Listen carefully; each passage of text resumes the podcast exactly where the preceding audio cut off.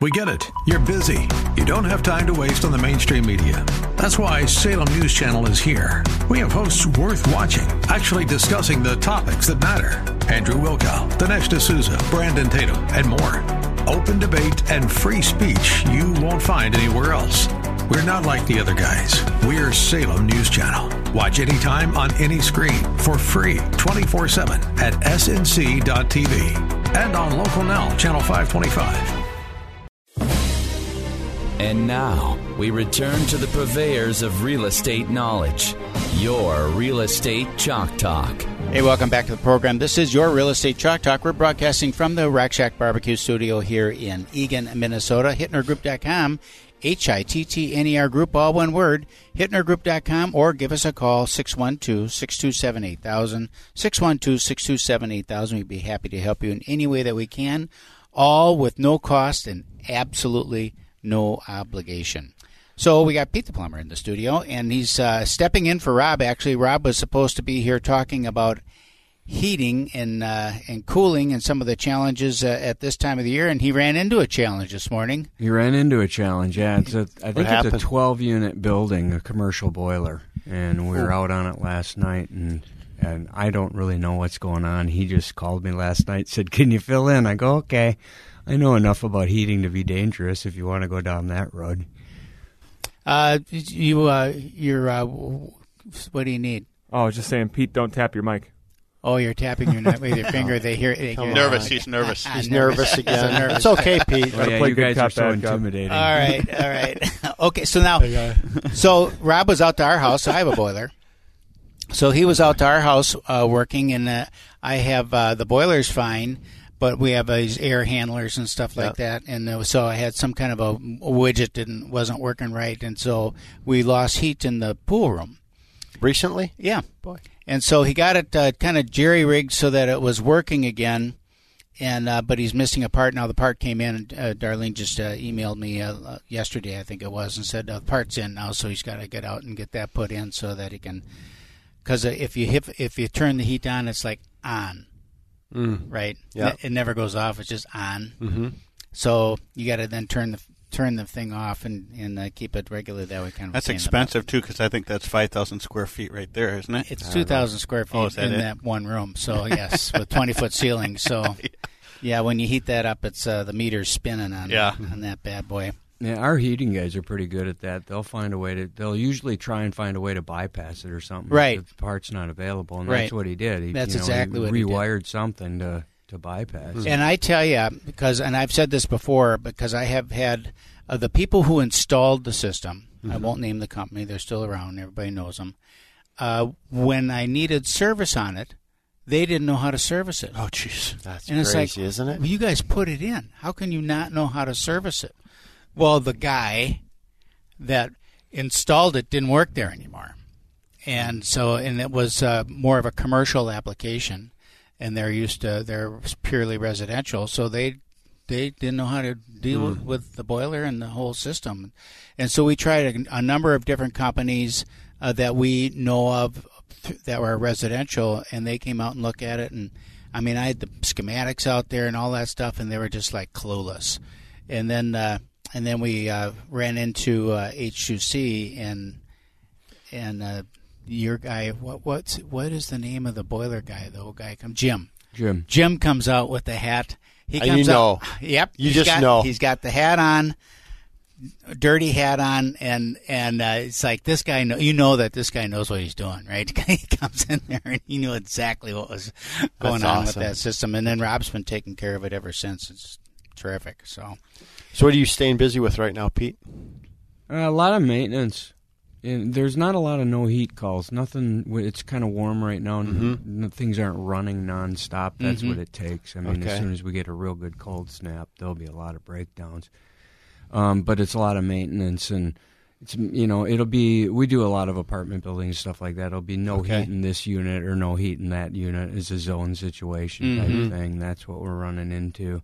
Plumbing wise, we're staying pretty steady. Yeah. Um, there's we've had some interesting projects going, but Give us one.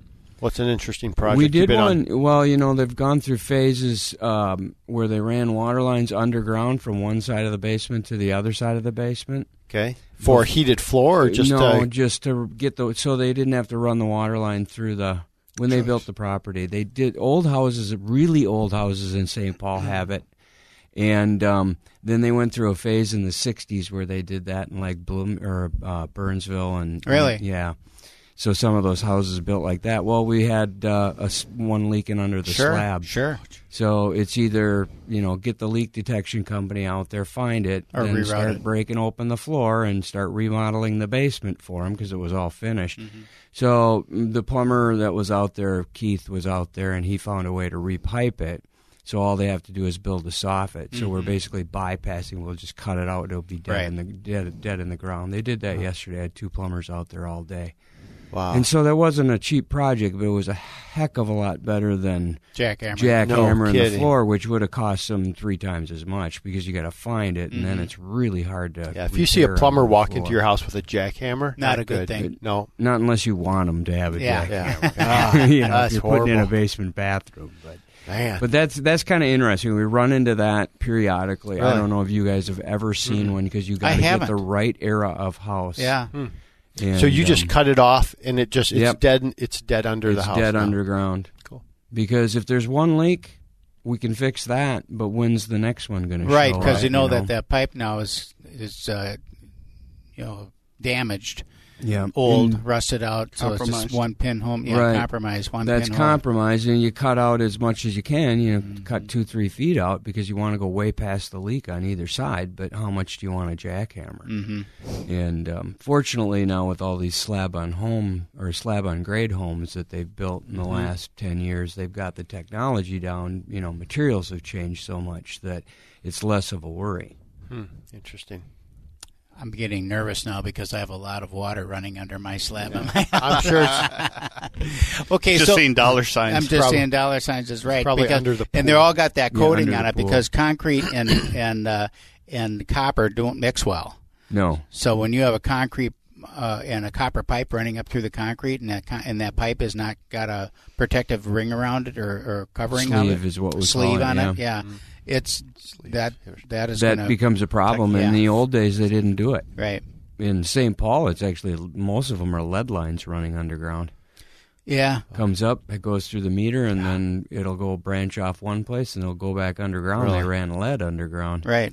None of the kids in those neighborhoods learned how to read. Nope. no. It's awful. that is awful. Uh, we have an. Uh, you guys are putting a furnace in. This is something I would uh, uh, caution people, or, or just tell people about. We're doing a lot more pre-inspections of things now, and so anytime we go into a home for sale, and this is a property that we've got coming on the market in January, or thereabouts, this uh, early in 19, and so we we wanted to do all of our pre-inspections because we know that the buyer is going to do an inspection. So we go out there and we look at things and make sure that anything that would come up on a typical inspection we're aware of and that we can address it. Well, one of the things was we knew we had an older furnace, so we said, you know, we need to get H2C out there and take a look at this furnace because it's going to be an issue. So either we want it certified that it's good to go and checked out so that we can remove that objection from the table or we got to deal with it. Well, as it turns out, you know, lots of rust on the heat exchanger, you know, and where there's lots of rust on the heat exchanger, you know that it's there's probably pinholes in there or there are about to be. And so uh, you couldn't certify it, and, and now uh, we're going to have to have that furnace replaced. Well, we would have had to have done it anyhow because it would have come up on the inspection. But now, because we were proactive about it, you know, we could we can deal with it, and we can deal with it in a time frame that we can live with, and and uh, take care of the and putting the furnace. In. And once we got the furnace in, now we can market that property as having a new furnace. It's just such a so uh, much of a better thing to do, and it goes to the same thing with all the plumbing too. If you're if you're dealing with one of those 80s, 90s, you know, built homes, you know, probably it wouldn't be a bad idea just to replace all of the faucets because they're an old style, they are corroded, they look bad, and it's so inexpensive to have to have uh, H2C go out there and just replace them all. You know, it takes a day, and then you've got this nice new Mm-hmm. look on everything, and and uh, it just it almost looks like you re, you know you've updated everything with it, and it takes. Do you th- do you find that people then won't get their own inspection when they purchase that home because you already provide them one, No, or do they still? Uh, no, so- they still. It, people are not that trusting. I mean, they still want to have their own inspection. We do it more for the seller, so that we can head things off at the pass, and that if anything is coming, some items they may want not to address, Okay. but at least we're aware of them, so that when they come up on the inspection, we're like, okay, yeah, we knew about that, and now we are in a position where we know what the issue is. If, if it's uh, you know if it's decorative or whatever it is, we know what the cost is to fix, and we're in a, just a little bit better position to. Or an objection becomes a feature then. Like how far said. out, Pete, are you from uh, if when a call comes in? How quick can you respond? Right now, pretty quick. Real quick. Yeah. Um, when it gets cold, it's a little longer.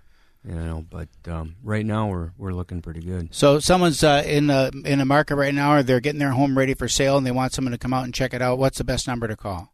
612-791-0850. 612-791-0850 or go to myh2c.com. That's what I like to do, myh2c.com. You can fill out the little thing right there and set up the appointments. Easy to do. myh2c.com. Thanks a lot. Thank you. Get that Rack Shack attack, Rack Shack barbecue. Ooh.